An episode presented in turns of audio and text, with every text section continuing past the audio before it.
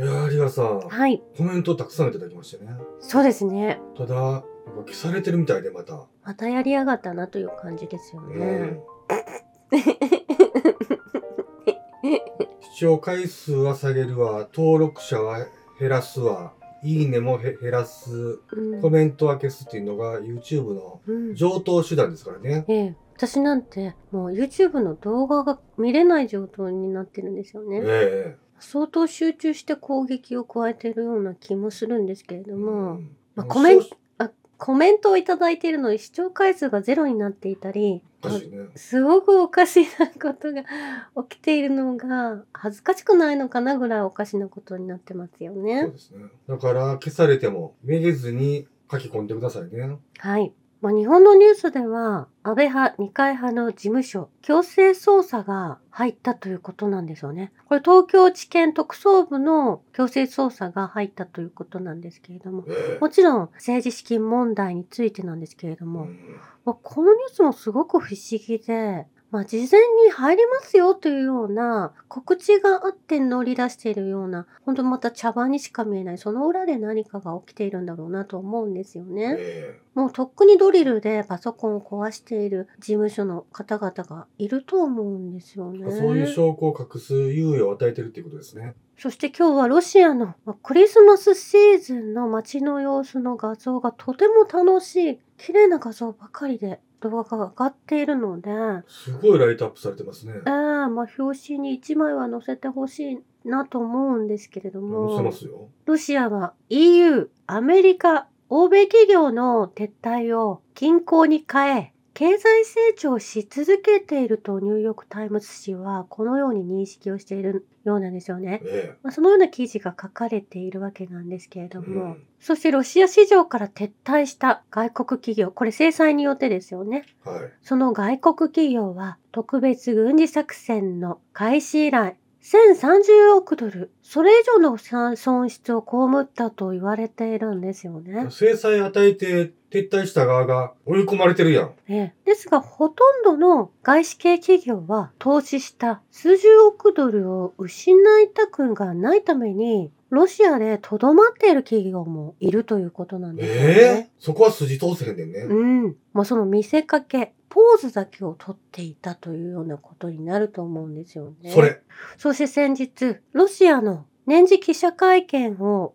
行い、プーチン氏が演説をなされていたと思うんですけれども、うん。まあこれウクライナのリサーチ、調査によると、インターネットにアクセスできるウクライナ人の約75%の人がは VPN などを使って、その12月14日のプーチン大統領の国民会見を視聴していたということなんですよい。だからウね。クライナ人はみんな気になってしょうがないわけじゃないですか。ええウクライナ全体の視聴浸透率は50%に上がっていて、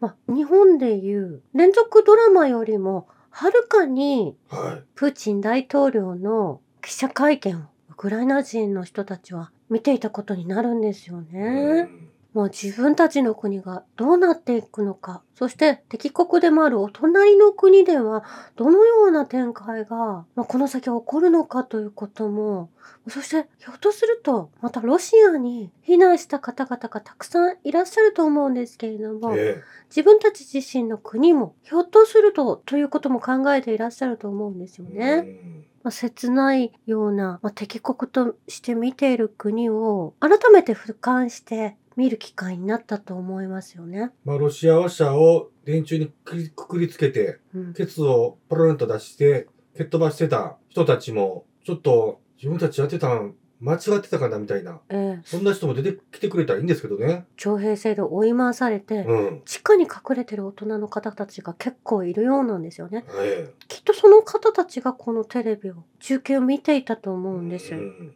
そしてニューヨークタイムズ紙は、ウクライナの軍事委員は人さらいであり、ますます攻撃性を見せていると、このような記事の見出しで始まっているんですよね。はい。軍人の勧誘はますます攻撃的になり、彼らは路上から男性を連れ出し脅迫と物理的な力を使って彼らをリクルートセンターに送り込む。まあこういった動画はもうしょっちゅう上がってきているんですけれども、ね。日本では取り上げられていない。メインストリームでは取り上げることは禁止されているんだと思うんですよね。はい。そしてゼレンスキー氏は軍のトップと摩擦が起きている。これザルジーニ軍司令官との摩擦だと思うんですけれども、まあ、このようにウクライナ自体も一枚岩でいかなくなっている。このザルジーニ氏は大統領選挙に出馬するともおっしゃられたり、もうゼレンスキー氏の意向には沿わないということになってきていると思うんですよね。えというのも戦闘員たちが武器も十分に供給されないまま戦地に送られている。しかも身体障害者や高齢の方までも訓練を受けずに送られていることもすごく不安で不満も高まっていると思うんですよね。えもう殺しにかかってるのと一緒ですもんえね。え自国民をえ。えそしてウクライナのクチマ前大統領顧問であったソスキン氏はウクライナでの内戦が始まると予測をしていらっしゃるんですよね。はい。対立がすでに始まっていて、彼らは軍事員にスプレーを浴びせ始め、次の段階としては銃撃戦が始まるだろうとおっしゃられていて、うん。そして軍事委員たちのアパートや家を爆破することになるとおっしゃられているんです。ねえ。まあ、先日、まあ、2日ほど前にも、ウクライナの中の委員会の中で地雷を放り投げる男性が現れたと思うんですよね。あの動画、もうよっぽど YouTube に上げようかなと思ったんですけど、うん。さすがにこれ消されるかなと思いましたね。ねウクライナでその協議して集まってる中に突然男性が入ってきて、え。うん。で、手榴弾を2、3発ポポンって掘り投げたんですよね。うん。で、爆破してみんなわーっと逃げてるんですけれども、もうそれ見たら大体その、そいつらの神経がもう一目瞭然ですもんね。ええ。もう精神的にもう安定していない方々がまあ街の中溢れているということ、その会議の中でお話し合いがうまく進んでいなかったということもあったにしろ、その判断は、えまあ、テロリストと同じ行いをしていると思うんですよね。え。まんまそうでしょ。うん。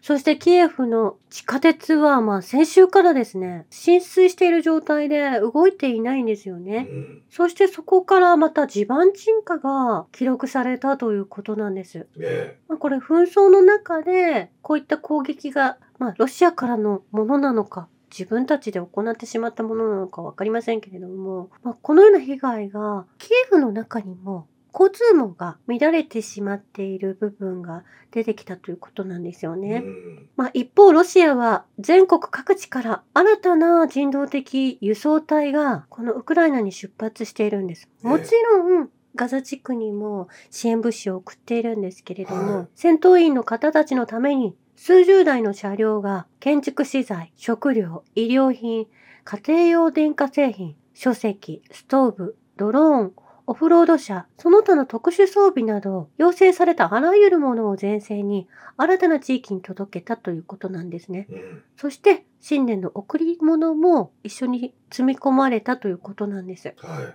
まあロシアはほぼ2年間、統一ロシアは8万トン以上の貨物を新しい地域や前線に送ってきたということなんですよい。ね。うん。まあ、それ戦闘に使われるものや、まあ、現地で建物を、まあ、マリウポリですとか、はい。そういったところでは、ロシア領土になった地域への支援も怠らなかったと思うんですよね。うん。まあこの活動を2年間継続しているということになるんですけれども、チェチェン軍のカディロフ氏は特別軍事作戦の終了時期について来年の6月から7月になるとこのようにおっしゃられているんですよね。はい。ウクライナ側はすでに全ての可能性を使い果たしており、彼らには十分な人材も資金もなく、武器にも問題があり、もし私が最高司令官の決断を下すのであれば、ウクライナに関する全ての問題を3ヶ月以内に終わらせることができるだろうと、このようにおっしゃられているんです。うん。まあ、ですので、来年まではまだこの特別軍事作戦は続けられる。まあ、支援をしていく上でもだと思うんですよね。えもう戦う兵士がいなくなってきているので、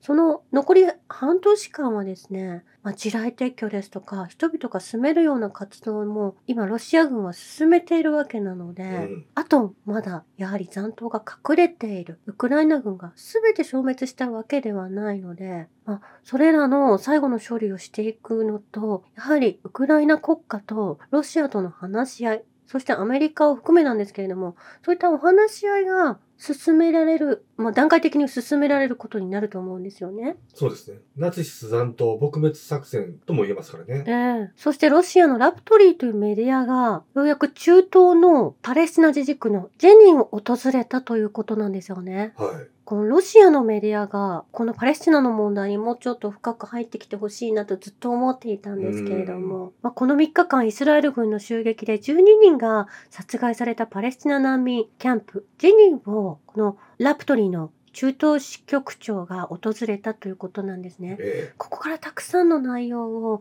報道してほしいなと思うんです。えいやもうラプトリーは素晴らしいうん。メディアですからね。ええきっと私たちにいろんな情報を明らかにしてくれるでしょうね。ええそして昨日も、まあ、連日お伝えしているんですが、航海の問題ですよね。はい。イエメンの風刺派がその航海をパトロールしているということなんですけれども、うんそれに対しアメリカ国防総省が国際作戦の開始を発表する計画が出てきたようなんです。はい。アメリカ国防総省のロイド・オースティン長官は、航海における風刺派の脅威に対抗するため、プロスペリティ・ガーディアンという作戦の開始を発表しているんです。えまあ、この風刺派を攻撃するためのオペレーションは、イギリス、バーレーン、カナダ、フランス、イタリア、オランダ、ノルウェー、セーシュル諸島、スペインを含む複数の国とともに航海を守ろうとするという予定であったんですけれどえも、はい。UAE とアラブ首長国連邦とサウジはこのイエメンに対するアメリカの提案を拒否したと言われているんですよね。サウジも拒否したんですか？えーこれがまたアメリカの強引な揺さびれ揺さぶりがなければということなんですけれども、ええ。まあ、それ以前にサウジアラビアと UAE はイスラエルが航海を回避して陸路でペルシャ湾とインド洋をつなぐ運輸路を提供すると途中こんな提案もされていたんですよスね。エズ運河がイエメンの風刺派に通行を止められるんであれば、陸路の方を私たち土地を、通路を提供しますよというふうに言ってたわけですね。ええまあここでわかることがイスラム社会が一旦団結できなくされているうん。部分が大きいなと思ったんですけれども今回のアメリカの提案に対してはノーを突きつけているんですよね。ええここでもやはり、揺れ動く八方美人のサウジアラビアの姿勢が伺えますよね。まあ、アラブ首長国連邦とサウジがなんか双子の女の子のように見えてうん。仕方がないんですけれども、はい。やはりこのイスラムは同じイスラム国同士で守り合わなければいけないというようなはい。やはり誓いがあるようなんですよね。うんそれを守れないものは、まあ、摩擦されると言いますか、省かれていくということが掟にあるはずなんですけれどもそ、れがまあイスラム教の教義の中に含まれてますもんね。ええまあそれが守れなくされてしまう。やはり思いもしない攻撃をアメリカってかけてくるわけですよね。えイスラエルと共に。えはい。まあそれが国を守るために保身に回ってしまう場合もあるのかなと思うんですけれども、うんイエメンの風刺派の代表はサウジアラビアと UAE がイエメンを攻撃する連合に加わるのであれば、サウジと UAE、アラブ首長国連邦の石油施設、あらゆる石油タンカーを攻撃すると、このように警告も出しているんですよね。はい。まあ、抜かりがない警告だとは思うんです。うん。そしてイエメンのアンサール・アッラー運動が航海で2隻の船を攻撃したと、このように発表がまたなされたんですよね。はい。これに先立ちデンマークのマースク社や英国の石油会社 BP 社が不安定な航海経由の輸送を停止すると発表しているんです。うん。米国は海上で風刺派と戦う連合軍を作ろうとしていたが参加する国は多くないと先ほどの作戦にはやはり乗ってくる国々があまりいないということなんですよね。もうアメリカの持ちかけにも、もう信用がなくなっててね、うん誰も参加したくないって言ってるわけなんですよね。ええまあ、これすごく重要な問題で、そしてイエメンのフーシア派が、やはりこのような行動をとっているのは、パレスチナを守るためだとおっしゃられているわけですから、ええまあ、これを止めることがイスラエル紛争がストップするということになってくるわけなんですよね。うんまあ、イエメンは世界で有数の混乱した国と言われて、すごく国民がアメリカとサウジから痛めつけられてましたからね。うんそれを助けたのがイランであり、そしてパレスチナの問題。これをすごくもう自分たちのことのように思ってるわけなんですよね。ええだから助けたいと思ってるんですよね。ええもう本当に世界のニュースでは、うん。まあフーシ派がテロリストだとおっしゃられているかもしれないですし、物流が止まってしまう、大変なことが起きているというような、まあ、いつもの ISIS やテロリストと同じような扱いのニュースになっているのは、これ大きな間違いで、今私たちがこのフーシ派を応援しなければ、このパレスチナという国が戦争ではないジェノサイドが止まることがない。まあ、ナチスがそのままのさばってしまう世界になってしまうということの危険性を私たちは訴えたいんですよね。もともとパレスチナの住民がパレスチナで暮らせるように求めてるだけなんですよね。ええ。だから侵略国家のイスラエルのこの暴挙を早く止めろというふうに訴えているのが、あのスエズ運河で船を止めている行動になっているわけですからね。ええ。まあ、これ世界中へのメッセージだと思うんですよね。先ほど申し上げました石油大手の BP 会社と台湾のエバーグリーン海運が航海の全通行を停止したということなんです。はい。このエバーグリーン海運というのが、まあ、以前にもスエズ運河で止まってしまったことがあったと思うんですよね。それも、もしかしたらイエメンのフーシ派が止めたかもわかんないですね。ねえ。そしてイスラエル軍はガザの教会に避難しているキリスト教徒の虐殺を始めているということなんですよね。はい。まあ、これに関しては、ローマ教皇ペペ氏はイスラエルのテロを非難し、カトリック教徒で母子がトイレに行くところをイスラエル兵が襲撃して殺してしまったということ、殺害されたことを非難しているんですよね。うん。そしてこの殺害をテロ行為と呼ぶとおっしゃられたわけなんですけれども、はもうちょっとあの、宗教のことを言って本当に混乱してくるんですけども、うん、このキリスト教会がイスラエル軍によって攻撃されているのを聞いて、まだやっぱりイスラエルを応援することを続けるんでしょうかね、あの牧師さんたちはね。もう見境なく、まあ、自国民も殺していますし、イスラエルは。もうこれ完全にテロなんですよね。今、ペペ氏に賛同してるわけではないんですけれども、え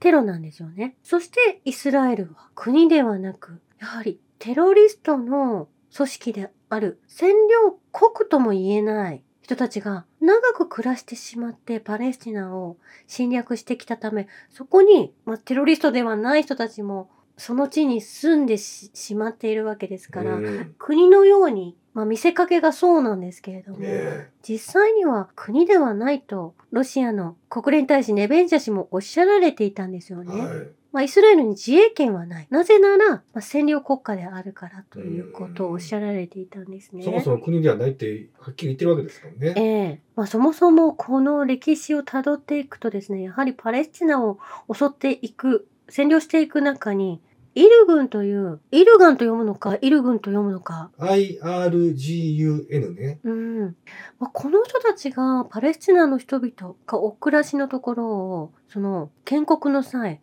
次々とガンで殺害していったんですよね。えまあ、この国を作ってきたのは、まあ、シオニズムであり、まあ、そこに属しているイル軍、イルガンなんですけれどえも、もう無差別に今もうイスラエルは人々を殺害しているわけですけども、まあ、建国当時、まあ、建国される前から先住民であるパレスチナの方々を殺害していったという事実が残っているわけなんですよね。だある日突然パレスチナの地にこのイルガンっていう銃をも癌を持った殺人集団が大量に押し寄せて、次々と人々を殺していったわけですね。うんそれが始まりですね、イスラエルの建国の。はい。そしてあのコインにもあったようにナチスと結託している。まあその人たちがどこからやってきたのかと言いますと、イスラエルの記念碑のコインの裏表には、六芒星とナチスが描かれてますからね、裏表で。うん。まあそのイル軍という方々も建国しようとされた方々も、まあ、イスラエルに来る前は、やはり、まあ、その方たちもシオニズムであり、ナチスの残党であり、これウクライナからやってきているということなん、ことのようなんです。そうなんですか？ええ。まあ、ですので、イスラエルはユダヤ人の正体をハザール人と認めているわけなんですよね。えウクライナへの逆移民極秘計画というのがリーク文書で上がってきているようなんですけれえ。ども、うん。やは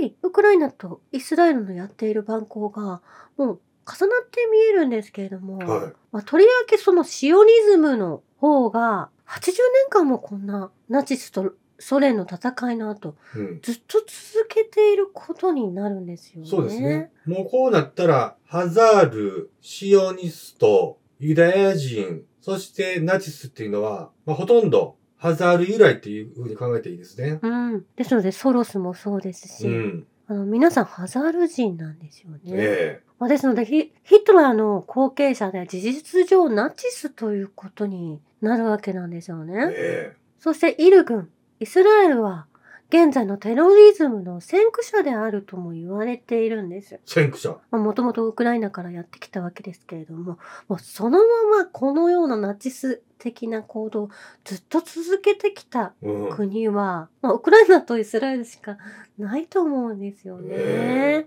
まあ、そして、アメリカのバイデン大統領は先日、ネタニヤフ氏に対して、アメリカと同じような過ちを繰り返さないようにと釘を刺す一面があったんですよね。はい。これちょっとどうしても納得がいかなくて、いろいろ考えてみたんですけれども、うんやはりアメリカの先住民のインディアンをアメリカ人は殺害してきたというところと重なるのか、まあ、バイデン氏の個人的な問題は置いておいてですね、はい。何を伝えたかったのかなと思うんですよね。うん。そしてイスラエルがパレスチナ人にもっと譲歩するようにも要求したバイデン氏がいらっしゃるんです。ええ。まあ、いつものニュースでは、このバイデンっていう男をかなり注目して追い続けてるんですよね。うん。この人物がなかなかこれ、面白い人物で、まあ、面白いって言ったらちょっと語弊があるんですけれども、うん。何かいいろんな要素を兼ね備えた人物ではないかというふうに思ってるわけなんですよね。はいこれはもうここでは詳しくは話さないですけれども。そしてアルゼンチンのハビエル・ミレイ氏は新大統領として波乱の幕開けを迎えたようなんですよね。どうしたんですか？12月10日の就任式から2日後、肉の価格が30%値上がり、1週間の値上がりが100%に近くなってきたということなんですよね。えまあそれ以前にアルゼンチンは貧しい国に貧困が止まらなくなってこの新しい大統領を選んだかと思うんですけれども、え。うんこれ、思いっきりグローバル企業が入り込んできて、ええ、商品に上乗せしてるっていうことだと思いますよ。で、これ日本もね、うん、薬がめちゃめちゃ高くなってるじゃないですか。ええ、昔だったら250円ぐらいで買えてたぬ塗り薬がもう1000円以上したりね。うん、これはもうグローバル企業が日本の製薬会社のトップについてしまったからこんなことになってるわけなんですよえね。え。まあそしてこの方もシオニストミレイと言われているぐらいシオニストなわけなんですよね。うん。そしてダボス会議にも参加していらっしゃった。これ読み違えてはいけない内容だと思うんですよね。来年秋からハガキや手紙の郵便料金もめちゃめちゃ上がりますからねえ。え。まあ、ひだ東インド会社がインドを統治したように民間企業が国をハイジャックするということがもうこれアルゼンチンでは起きてしまっているんだと思うんですよね。うん。そして日本もそうである。そしてアルゼンチンは自国の通貨ペソを手放してアメリカドルにするとこのハビエル・ミレイ氏がおっしゃられていたので、ねまあ、それ自体は国が崩壊しかけてるところをドルで立て直すという、まあ、経済的な観念から動いていらっしゃるようにも見えるんですけれども、実際にはやはりもう主権を失うということ。うん。まあ、それを国民が投票し選んでしまったことには間違いないと。まあ、そのことにもプーチン大統領は触れられていたんですけれども、ねえ結局はシオニストイコール、やはり破壊者である、テロリストであり、ダボス人であるということがつながってくると思うんです。うん。オランダの新首相も、まあ、反イスラムを訴えていらっしゃってシオニストだったわけなんですけれども、はい。もうこの方が就任した後、オランダでは農民の方々がグローバル政府と戦ってきたと思うんですよね。うん。まあ、ダボス国になりかけていたところを農民が勝ち取ったかのように、農民党が最大政党に変わって安泰したところを、この新しいオランダ首相ヘルト・ウィルダース氏が、まあ、反イスラムの方が入ってきた途端に、この農民党がグレートリセットに抵抗していたにもかかわらず、また元の形に戻ってしまったというニュースが入ってきているんですよね。へえ。まあ、こうやって寄生虫、シオニズムが国を破壊していくっていうことですよね。うん。そして、ブリックス候補であるデフォルトの可能性が高いエチオピア。まあここも、まあ、アルゼンチンと同じく、デフォルトになりかけているわけなんですよね。うん。そしてシオニストが乗っ取ってしまったアルゼンチンがあるわけですけれども、エチオピアはブリックスに入りたいと、加盟したいとおっしゃられていたんですよね。ねエチオピアは3300万ドルの国際クーポンの支払いを期限に間に合わなかったと報じられていて、まあ、そのままブリックスに入ることができるのかもしれないですけれどうも、ん。まあ、その西側の借金を踏み倒す形に出たのかなと言われているんですよね。ねこれもまた大胆な動きなんですけれども、アルゼンチンとは相対して、このエチオピア、まあ、ユダヤ教なら誰でも移民ができるということで、エチオピアの方々もユダヤ教に改心していらっしゃる方がたくさんいるんです、いるようなんですよね。これ多分これ、幕屋の器物を利用されて、イスラエルに農民として入っていらっしゃったからだと思われるんです。はい。まあ、ですが、これ2013年にですね、このエチオピアの器物になられていた人々、もう移民の女性たちに長期間効く接種型避妊薬を、まあ海外からやってきたので、うん。予防接種の一つとして、騙し、3ヶ月ごとに避妊の接種をさせていたと、このエチエチオピアの人たちに、そういったことを行ってきたということが、実際にバレてしまってですね、え問題になったことがあるんです。あ、そんなことがあったんですか？えですので、イスラエルは器物という人たちを、まあ、このような扱いに利用したり、まあ、洗脳させたりしてきたという、その事実があるわけなんですよねい。や、これ、そしたら器物、じゃない、えっ、と、キリスト教の幕屋っていうのは、ワクチン接種とセットっていうことが浮かび上がってきたんじゃないですか、これ。ええこれイスラエルがこういった実験をせ率先して行ってきた。そしてエチオピアの移民の出生率が半減して、もうここ人口削減が行われていたということがこれも2013年に起こっていたんですよね。ねもう実験されていたということ。まあ、そのために器物としてイスラエルの国民になってもらって、うん。洗脳し、そして子供たちを減らしていく。まあ、こういったことが平気でできる国であるということ。